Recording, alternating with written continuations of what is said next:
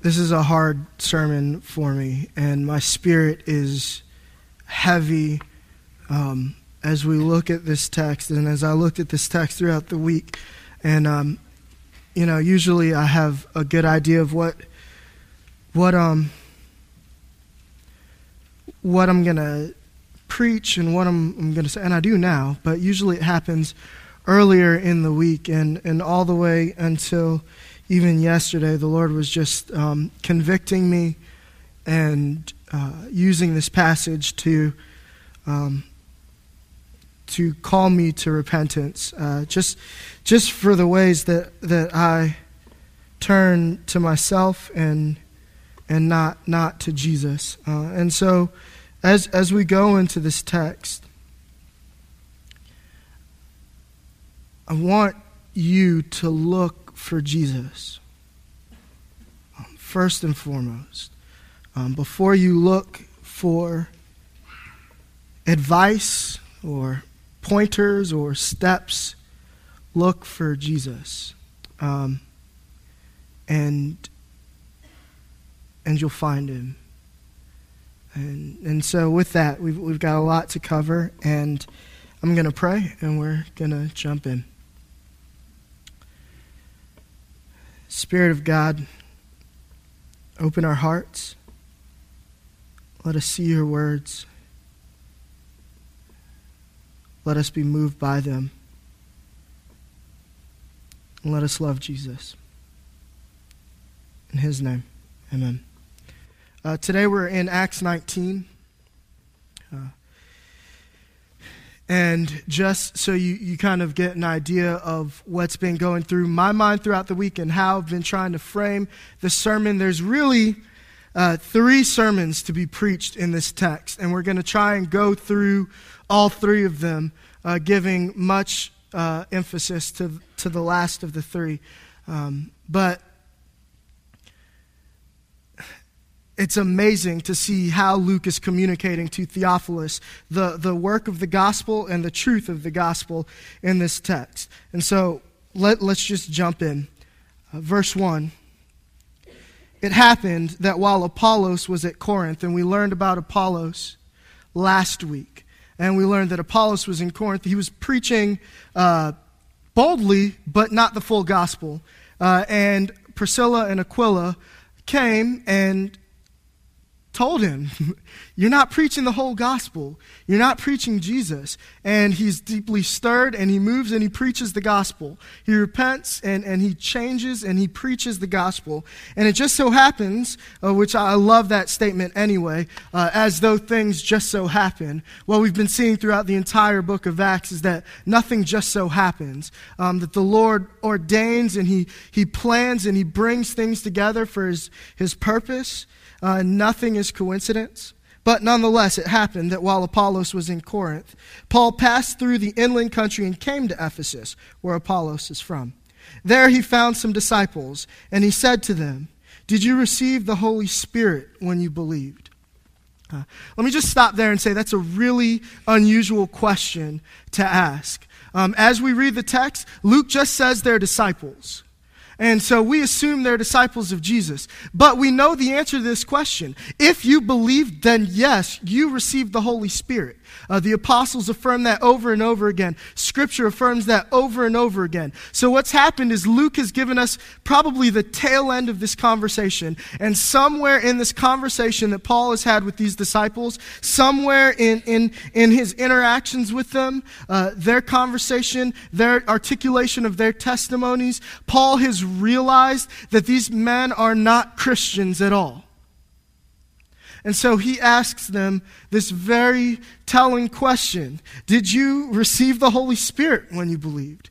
And their answer goes to speak more to the truth of their state. Uh, they said, No, we have not even heard that there is a Holy Spirit.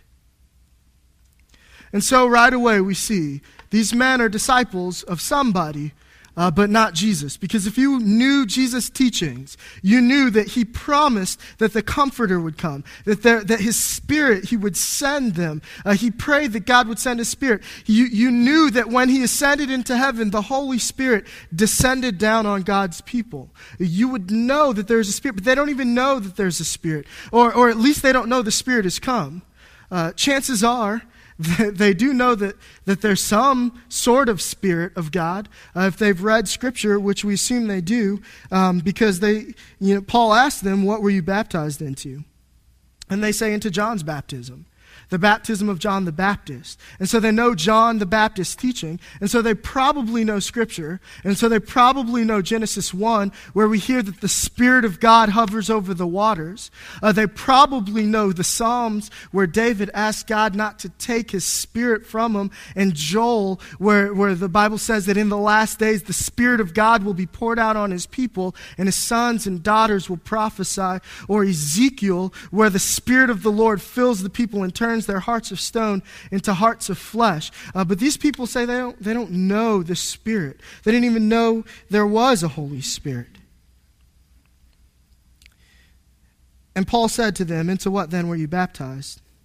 And they said, Into John's baptism. And Paul said, John baptized with the baptism of repentance, telling the people to believe in the one who was to come after him, that is Jesus, which is what this is all about. They don't know Jesus. And on hearing this, they were baptized in the name of the Lord Jesus. And when Paul had laid his hands on them, the Holy Spirit came on them, and they began speaking in tongues and prophesying.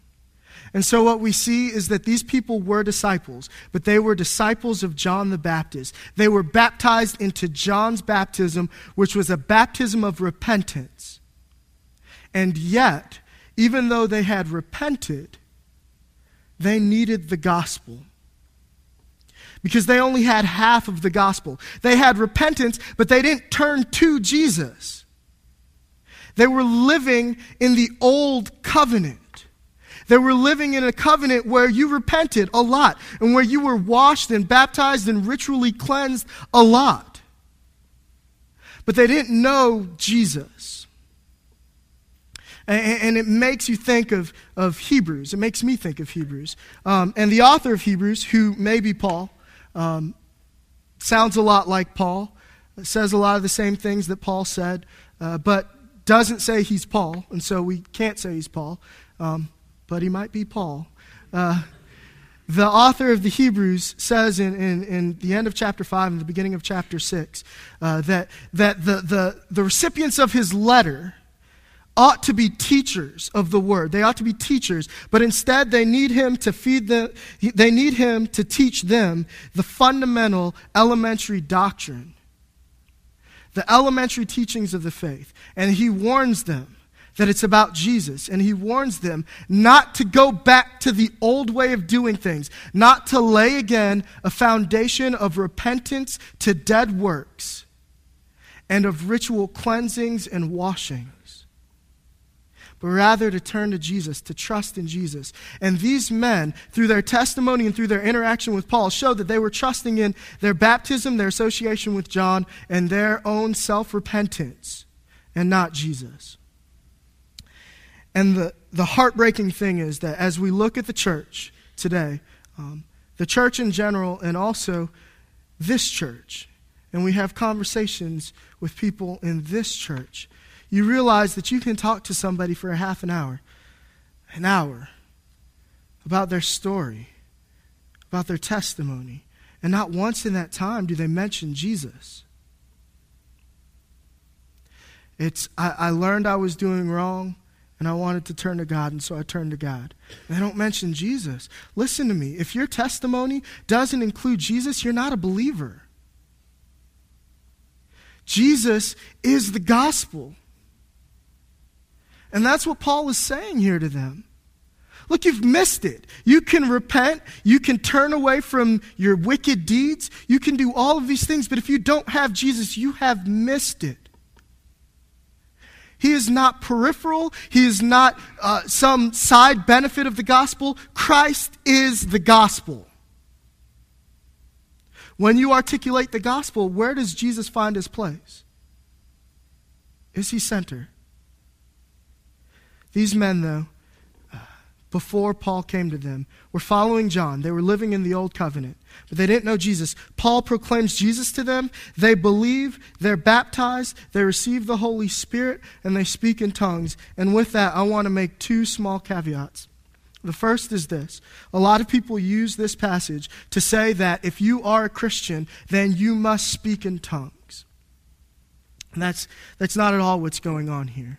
Uh, there's a pattern in the book of Acts where when a, a, a, people group or a significant amount of people pass from the old covenant into the new covenant or enter into the new covenant for the first time, they receive the Spirit in mighty ways as evidence of that, and they speak in tongues. So in Jerusalem, they receive the Spirit. They move from the old covenant to the new covenant. They speak in tongues. To the Samaritans, they receive the Spirit uh, because they move from old covenant into new covenant, and, and they speak in tongues. And then to the Gentiles, they receive the new covenant for the first time. It's a large group of people, and to prove the presence of the Holy Spirit and entrance into the new covenant, they speak in tongues. And here is the exact same pattern. They've moved from the old covenant into the new covenant. To prove that, to signify who the Holy Spirit is, these people begin to speak in tongues.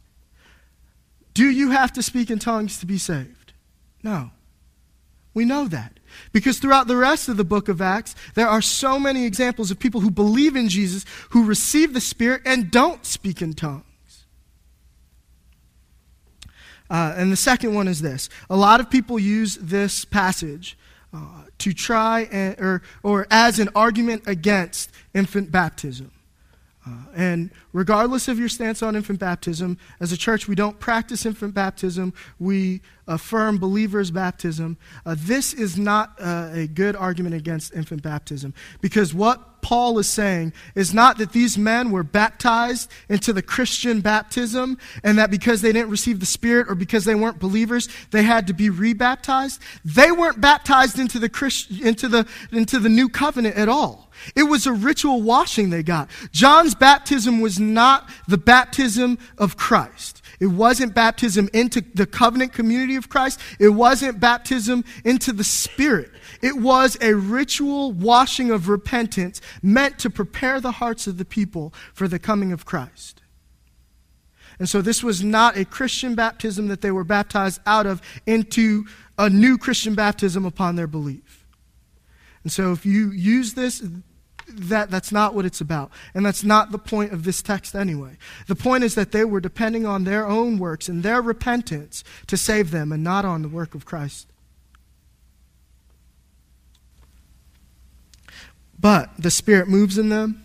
They speak in tongues. They believe. They're baptized. There were 12 men in all. And he, Paul, entered the synagogue and for three months spoke boldly, reasoning and persuading them about the kingdom of God. But when some became stubborn and continued in unbelief, speaking evil of the way, the way is the gospel. The gospel is Christ. Before the congregation, he withdrew from them and took the disciples with him. Reasoning daily in the hall of Tyrannus, uh, this continued for two years, so that all the residents of Asia heard the word of the Lord, both Jews and Greeks. And I'm going to pause here for a second and make a couple uh, notes, a couple uh, words for you to consider.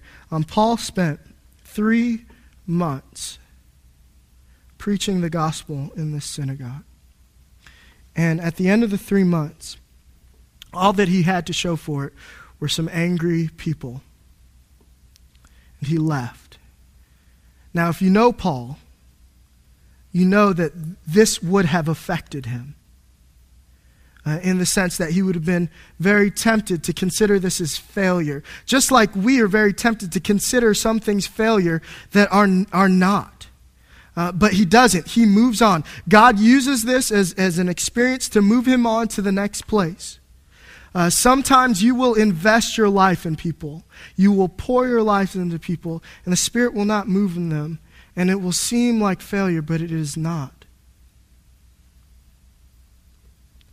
Some failure is given by God to move you to where you need to be. And in that, it is not failure at all. And we see that he goes where he needs to be. He moves from the synagogue, the religious place, to the hall of Tyrannus. Now, hall, uh, the, it, it's uh, Greek word is schola. It's where we kind of get scholarship, scholastic. Uh, it's, it's a place of learning. It might have been a lecture hall. It might have been a school. Uh, but, but Paul, they moved to this lecture hall, um, and it's the, the hall of Tyrannus. We don't really know who he is. He may have been the person who funded it, or he might have been a prominent philosopher. Uh, but nonetheless, they move there. Uh, they are reasoning daily in this hall. And there's a textual uh, tradition that we don't have here uh, that says that they reasoned daily from 11 a.m. to 4 p.m. every day. When people were resting from their work, most people would go and take naps. Uh, Paul and his disciples, as well as other people from, from the community, from the city, would come, and for five hours a day, they would wrestle with, they would grapple with the gospel and with Jesus. Um, how much time are you spending sharing the gospel? How much work and effort are you putting into it? Ultimately, it's not about us, it's about the Spirit moving. But Paul works hard.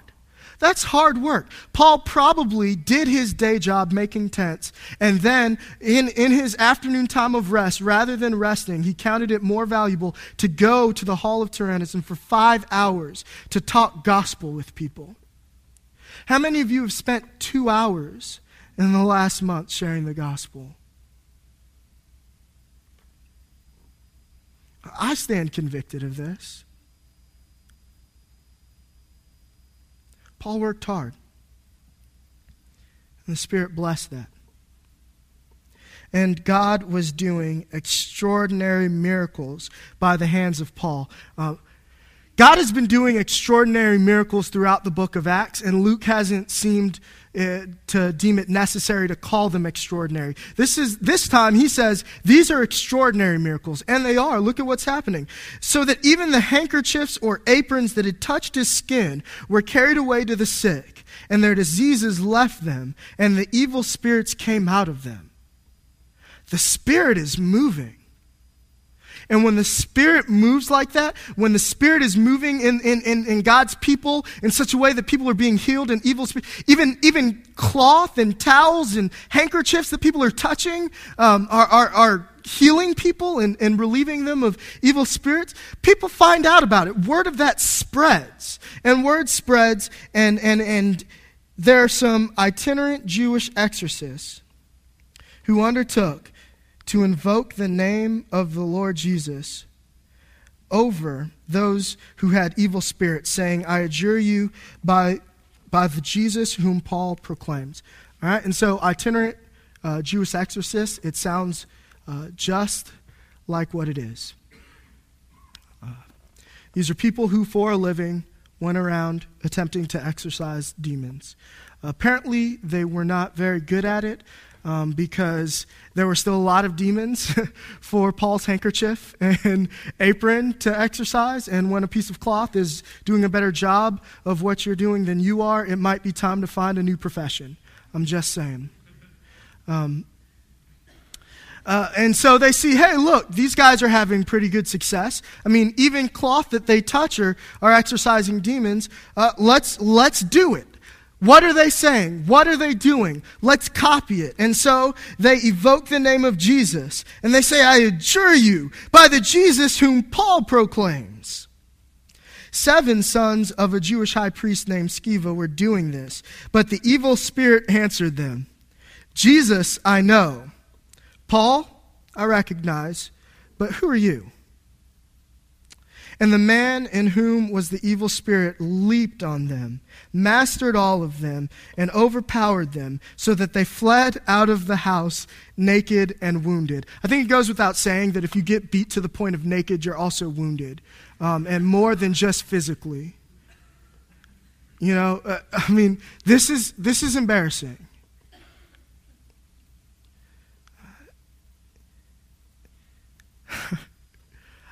It just it makes me think of like a, a, a, bruce lee movie where it's bruce lee and like 30 guys and he's got his little white tank on and he just goes nuts. But, you know, even in those Bruce Lee movies, there's never a point where he beats them naked. Um, and so this, this may be the worst beating of, of all time. Um, but what, what went wrong? Seriously, what, what went wrong here? Well, let's, let's consider that. Um, because there, there are things for us here. Uh, the first thing that went wrong was these men were exorcists for trade, and so they were using the name of Jesus to make money. They were using the name of Christ for profit. Never, ever, ever attempt to use the name of Jesus for profit. I promise you, he doesn't like it. It's not good. But I mean, we do all the time. Have you been to a Christian bookstore lately? And I'm not saying they're bad things. But there are some pretty bad things there, too. You have to be very careful in profiting on the name of our Lord Jesus. But more than that, listen to what the men say. I adjure you by the Jesus whom Paul proclaims. They didn't believe in that Jesus. They didn't even really believe in that Paul. They were using the proclamation of Jesus as if it were a magic spell that when you said it would cast out demons. And that's not how it works. There is no magic potion. There's no magic word. There's no prayer that if you just repeat it every day for enough time that the Lord will bless you indeed. We don't believe in magic spells. Except that sometimes that's exactly what we teach. And We need to be careful of it. Especially since uh, the, the revivals in the United States. Uh, there has been this very wrong, very um, dangerous belief that somehow, if you will just pray a specific prayer in the right way, that Jesus will save you and we turn this prayer into some magic spell that God is obligated to, to agree to. Or, or he's obligated to us now to save us. And, and to be honest, uh, the Lord convicted, of, convicted me of this uh, a while ago. I was in Scotland, and, and it's probably one of the most important things that happened to me. It's also one of the most embarrassing and hurtful things that happened to me. I was in Scotland I was in a cafe, and we were there uh, on a mission trip, and we were sharing the gospel with people. And these four uh, kids came. Uh, they were a little bit older teenagers, um, maybe closer to what we would call college age. I don't know. And they came, and we talked, and we talked for a long time. And at the end of our conversation about sin and hell and, and Jesus, I told them, Look, if you will just repeat this prayer after me, you will be saved. And on top of that, you cannot lose your salvation. And they did. And I said a line, and they repeated a line. I said another line, they repeated a line. And I felt good because I had led four people to Jesus. And I went and I was talking to somebody else who was on the team with us. And as I was, I saw them and they had met a friend of theirs and they were walking out and they were standing in the door of this cafe and they were talking. And one of them said, Yeah, that guy told us that if we just pray this prayer, we can do whatever we want and God has to save us. We get to go to heaven. And that, to this day, is one of the biggest punches in the stomach um, that I've ever received because, look, that's what I communicated. And sometimes that's what we communicate. If you will just kneel here at this altar and pray this prayer, then you'll be saved. That's not the gospel. The gospel is faith in Jesus, not a magic spell that you pray. Now, look, some of you prayed a prayer and it, it was true. And it was, the prayer was not what saved you, but it was indicative of a turning towards Jesus in your heart that, that saved. The grace of Jesus that saved you and manifested itself in your faith in turning to Jesus manifested itself in a prayer. But the prayer did not save you. And some of you, your testimony does not involve a prayer. It doesn't even involve an exact moment where you realize that you were sinful and you turned. And you know what? You believe that Jesus is your only hope for salvation and you are saved.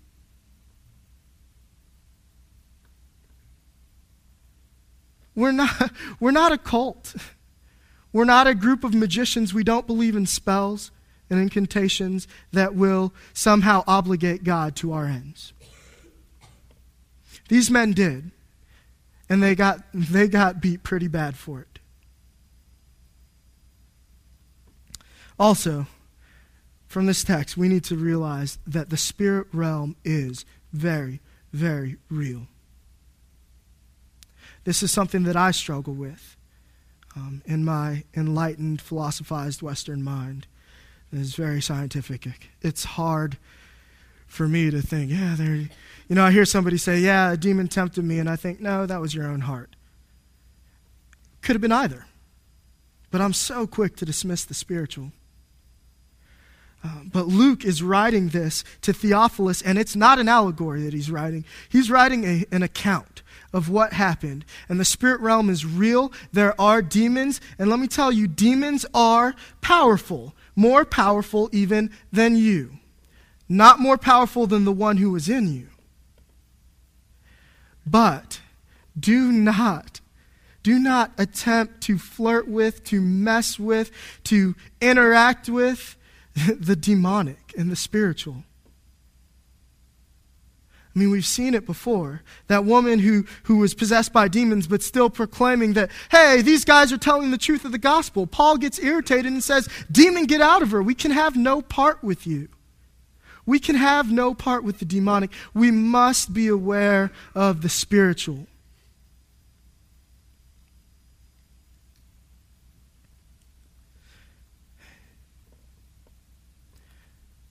And these spirits, these demons in this man um, embarrass uh, these itinerant Jewish exorcists. And word gets out about it, which, I mean, honestly, that would happen today too. Demon or not, uh, if in Anger seven men got beaten naked by one man in a house, we'd hear about it. It'd be, it'd be on the news, people would be talking about it, there'd be some viral video um, commenting on it. I don't, I don't know. We'd, we'd know. And it's no different then. Uh, it became known to all the residents of Ephesus, both Jews and Greeks. And fear fell upon them all, and the name of the Lord Jesus was extolled. Also, many of those who were now believers came, confessing and divulging their practices. And a number of those who had practiced magic arts brought their books together and burned them in the sight of all. And they counted the value of them and found it came to 50,000 pieces of silver, roughly $6 million. So the word of the Lord continued to increase mightily and prevail. Why do they burn these books? Because of what we just said. There's no, you cannot mess around. There's no place for us to mess with, to dabble in the demonic. It may seem like a game, but it's not. Oh, it's just fun. Uh, they're just going to read my palm. It, it's not. It's just a movie. Except that there's more. There is the spiritual. Now, after these events, Paul resolved in the Spirit to pass through Macedonia and Achaia and go to Jerusalem, saying, After I've been there, I must also see Rome. And having sent into Macedonia two of his helpers, Timothy and Erastus, he said to he himself stayed in Asia for a while. About that time, there arose no little disturbance concerning the way. For a man named Demetrius, a silversmith, who made silver shrines of Artemis, brought no little business to the craftsmen. These he gathered together with the workmen in similar trades and said, Men, you know that from this business we have our wealth. And you see and hear that not only in Ephesus, but in almost all of Asia, this Paul has persuaded and turned away a great many people, saying that gods made with hands are not gods. And there is danger not only that this trade of ours uh, may come into disrepute, but also that the temple of the great goddess Artemis may be counted as nothing, and that she may even be disposed from her magnificence, she whom all Asia and the world worship. When they heard this, they were enraged and were crying out, Great is Artemis of the Ephesians! So the city was filled with the confusion, and they rushed together into the theater, dragging with them Gaius and Aristarchus, Macedonians who were Paul's companions in travel. But when Paul wished to go in among the crowd, the disciples would not let him, and even some of the Asiarchs, who were friends of his, sent to him and were urging him not to venture into the theater. Now some cried out one thing, some another, for all the assembly was in confusion, and most of them did not know why they had come together. Some of the crowd prompted Alexander, whom the Jews had put forward, and Alexander, motioning with his hands, wanted to make a defense to the crowd. But when they recognized that he was a Jew, for about two hours all they cried out with one voice Great is Artemis of the Ephesians. And when the town clerk had quieted the crowd, he said, Men of Ephesus, who is there who does not know that the city of the Ephesians is the temple keeper of the great Artemis and of the sacred stone that fell from the sky? Seeing then that these things cannot be denied, you ought to be quiet and do nothing rash. For you have brought these men here who are neither sacrilegious nor blasphemers of our goddess if, therefore, Demetrius and the craftsmen with him have a complaint against anyone, the courts are open, and there are proconsuls. Let them bring charges against one another. But if you seek anything further, it shall be settled in the regular assembly, for we really are in danger of being charged with rioting today, since there is no cause that we can give to justify this commotion. And when he said this, he dismissed the assembly. Um, a lot. When, when we went to Haiti, um, one of the afternoons there, uh, we had bought a lot of food, a lot of rice and a lot of beans, and we had bagged them up individually and put them in a wheelbarrow, and we were going to go out and uh, we were going to give food away. And Willio, the pastor who was with us, uh, set up shop and he began to preach. And he preached the gospel. Uh, it was in Creole, so I don't really know what he was saying. But based on what he told us later, uh, he, was, he was saying more or less that, that God is their hope and that Jesus is their hope. And that this food that, that's here uh, is not from these Americans or from us, but from God. And somewhere around the point when he said, food here, the people who, who are starving began to rush the wheelbarrow. Seriously. And, and it was, it was crazy, like just ripping at bags, grabbing at food. Bags are ripping, rice and beans are going everywhere. People are running. Um, it was definitely the, the scariest point of any trip that I've been on, just because of the lack of control that was going on. It's also the closest that I've ever been to a riot, um, and, and it was nothing compared to what's going on here in a lot of ways. First of all, the people were rushing and rioting um, not because of what was being said, but because there was food and they were hungry. And secondly, there, there really wasn't as much danger um, as, as, as we kind of felt at the moment. Um, but this, this right here in, in, in Ephesus, in, in Acts, is, is dangerous, and people are mad. And the question that we have to ask is why are they so mad? What has caused them to riot? And the reality is that they're rioting because the gospel that Paul preaches, the gospel of Jesus, challenges and confronts their idols. And they realize that as this gospel advances, it's a threat to their idols. And so they riot. They riot because they are idolaters.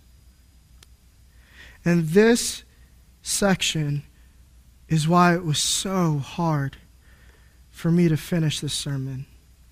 Because I felt the Spirit of the Lord weighing on me and bearing down on me, calling me to repent of my idolatry and my idol worship, um, and calling me to call us as a church, as a people, to repent. Because the gospel is the enemy of all idols. And there are so many idols that we as a people make for ourselves. Uh, John Calvin said that our heart is a factory of idols, and it's true. And before we go any further, I'm going to give you a working definition of idols. Some of you may know it, and that's fine, but it's what we're going to look at. Um, an idol is not necessarily a bad thing. Like we get we get these ideas of idols and they're like ugly totems and gargoyles that people bow down to, or it's like Baal, and like you're thinking, well, nobody worships Baal anymore, and that's probably true, but that's not just what an idol is. Idols aren't just obviously bad things, sometimes they're good things, and that's the definition that we're going to use. An idol is something good that you have elevated to God's status. Mark Driscoll has said that when a good thing becomes a God thing, that's a bad thing. And that's absolutely right.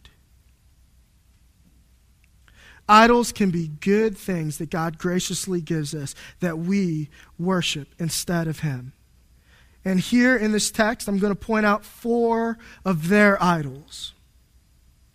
Four ways that they are worshiping idols. They are idolaters, and we're going to look at our own hearts. Uh, the first is religious idolatry.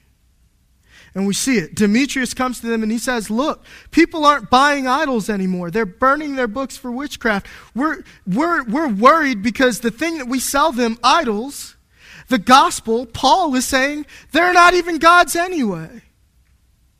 And all of a sudden, these, these, these other gods uh, that, that, that people have made for themselves uh, are being called out for what they are. They're idols. They're not Yahweh. They're not worthy of our glory and our worship. And look, these things start out, and they're not bad things. Gold, silver, wood, those aren't bad things. Cows, animals, people, again, not bad things. But when you take those good things and, and you, like gold and silver, and you form them into other good things like cows or people, and then you start to worship them, that's a bad thing. That's idolatry. Is gold and silver bad? No. Is creation bad? No. But when we put it in God's place, we've made it an idol. The second thing that we see them worshiping is a little bit uh, less subtle in our lives, but, but probably more prevalent. Um, they worshiped money. I'm going to put it out there that Demetrius is not mad that people aren't worshiping gods anymore as much as he is mad that it's going to take a significant chunk of their money. He even says it. Look, this trade, making idols, it's given us great wealth. That's in jeopardy. Money is not a bad thing. God graciously gives us money so that we can provide for our families, so that we can provide for the work of the kingdom, support missionaries, give to the church, use for the sake of the poor and for, for others, so that the kingdom of God, so that the gospel of Jesus can be advanced. It's not a bad thing. But when we make it God, it is. It's an idol. And some of you worship money. How do you know that you worship money? When the vast, vast majority of your efforts, when your decisions are made not on the basis of whether God has called you to this, but on how it will affect your bank account. Will I make more money? Or conversely, is this keeping within my pattern for saving money? When those are the dominant thought processes in your, in your mind and in your heart, you are beginning to worship money. You cannot love money and love Jesus. You can have money and love Jesus, but you can't love it. And some of you love money. Some of you spend most of your time worrying about where your money is going to come from. Look, you, you may say that you hate it, but at the end of the day, some of you, some of us, to include myself in this, Some of us are most worried about where that money to pay that bill is going to come from. And, and what, we are, what we are saying in our hearts is that money provides for me and money saves me, not Jesus, not God. And you've turned money into a functional savior and an idol. And if that's you, then you need to repent and trust Jesus. A third idol that we see here uh, is, the, is city idolatry.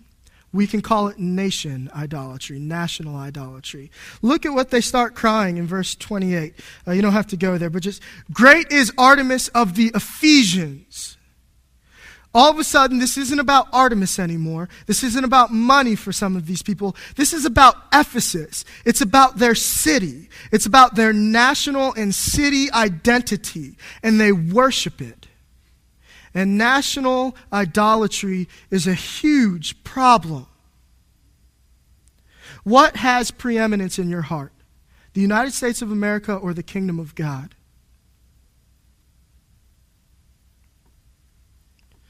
It's easy to say the kingdom of God. Well, let's say this then. What brings you more comfort? The knowledge of the Spirit moving through the nations or the right person in office? What, what grieves your heart more? Sin in your life or legislation or economic structures? Conservative Christians around this country, in this building, right now. We need to repent of national worship. We need to repent of holding up the salvation of the world as democratic capitalism and not Jesus Christ. And the reality is that if that kind of makes you turn in your stomach and gets you a little bit angry, then I'm talking to you. The United States of America will pass away, I promise. But the kingdom of God is forever. Worship God. Trust in Jesus, not in this system or any system. Are you willing to, and this, are you willing to fight with and disown Christian brothers because they're in a different political party than you? If so, right now in your hearts, repent.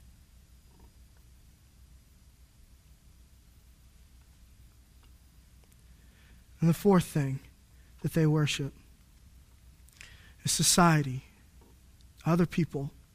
Some of these people, what gets them is that they're, the gods are being called not gods. Some of these people, what gets them is the fact that uh, the fact that that the money that they make off of these gods, their money is being compromised. Some of these people, it's, it's nas- national and, and city based. And look, let me tell you something. Cities and nations are good things that God has given us graciously. The United States of America is a good thing. We ought to be thankful for the freedom that we have in this country. We ought to be thankful for the system that we have that allows us to sit here right now without worrying that people will burst into the doors and drag us off to jail. And at the same time, we ought to remember that people in China ought to be thankful for the system uh, that allows them to suffer well for the sake of Jesus. Nations are good things. But apart from that, some people are worshiping other people. Some of them, they don't even know why they're rioting. Uh, it's hilarious to me. You know, like they just see a commotion, loud noises. They just jump in and they're running. They don't know. People, it's, it's like a basketball game. It's March. Have to bring basketball into it. You know, like one of the weirdest things, I don't like the wave. I hate the wave. I think it's corny. However, if I'm in a stadium and I see the wave coming, I'm like, this is stupid, this is stupid, this is stupid. Woo! Like, I have to do it. I have to. And then I dread, and it comes back around and it repeats. Because, because I'm in this group of people, and I do not want to be that one guy who sits during the wave. And you all know that one guy. But this is what's going on. These people are more concerned with how they look to society than on the truth of what's going on. And some of us worship people.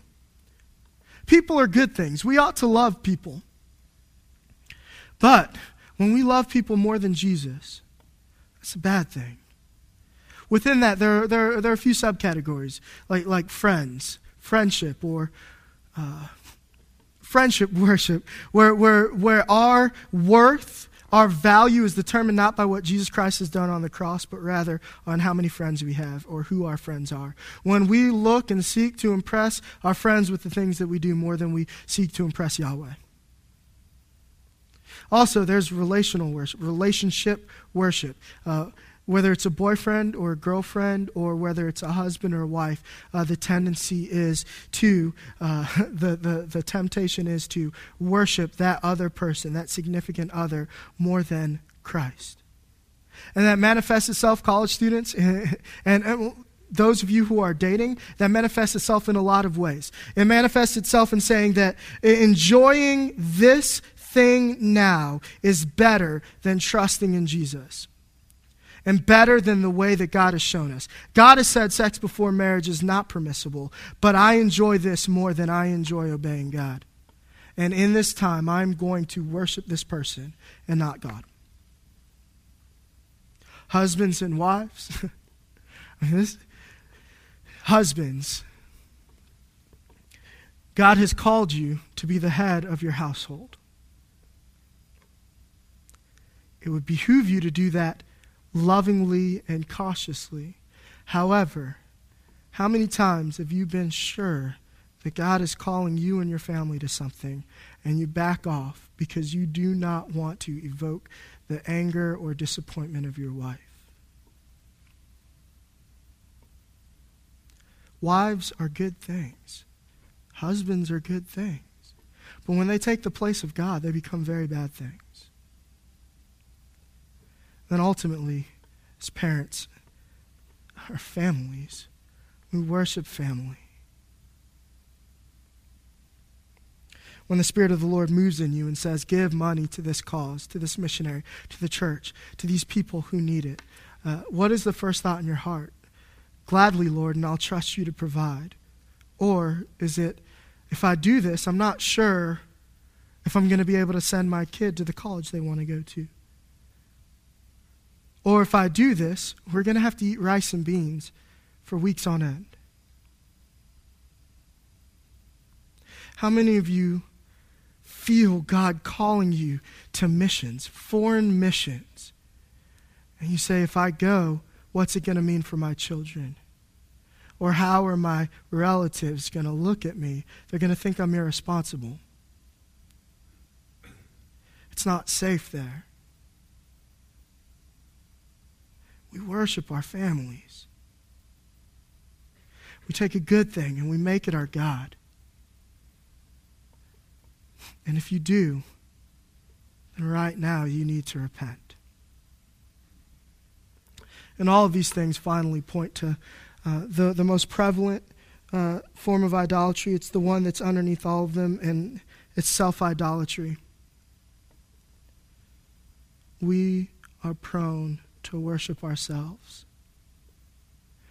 We have been since Adam and Eve decided that they were more to be desired. Their good, their wisdom, their status and way was better than God's. They elevated themselves to the place of God. And all of these things, that's what we're doing. I want this. God says, No, my way is better. I have this. God says to forsake it. But if I forsake it, I'll have that empty feeling I can't do it. So we say no.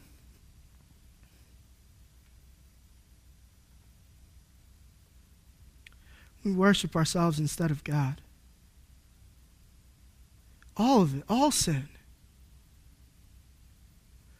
Whether it's sex outside of marriage, where we're just worshiping and, and fulfilling our own desires, or wh- whether it's not paying our taxes like Jesus commands us to, because we worship our, our system of, of politics or our, our own bank account and, and our desire to, to have all the money that we want.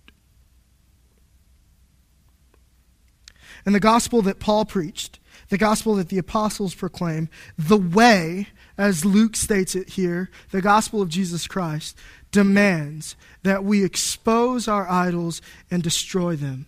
The Spirit of God, the gospel of God, it, it seeks to destroy idols in our lives. And so at this point, what we're going to do is we're going to take some time and let the Spirit work in us. I want you right now just to pray that the Spirit of God would open your eyes to the idols in your heart, that He would confront you with them, and that He would give you the grace to repent from those idols and turn to Jesus. And so we are going to take some time in prayer. Whatever you need to do, if you need to leave and go to another room and pray, if you need to come up here, I, it doesn't matter. Just allow the Spirit to work in you.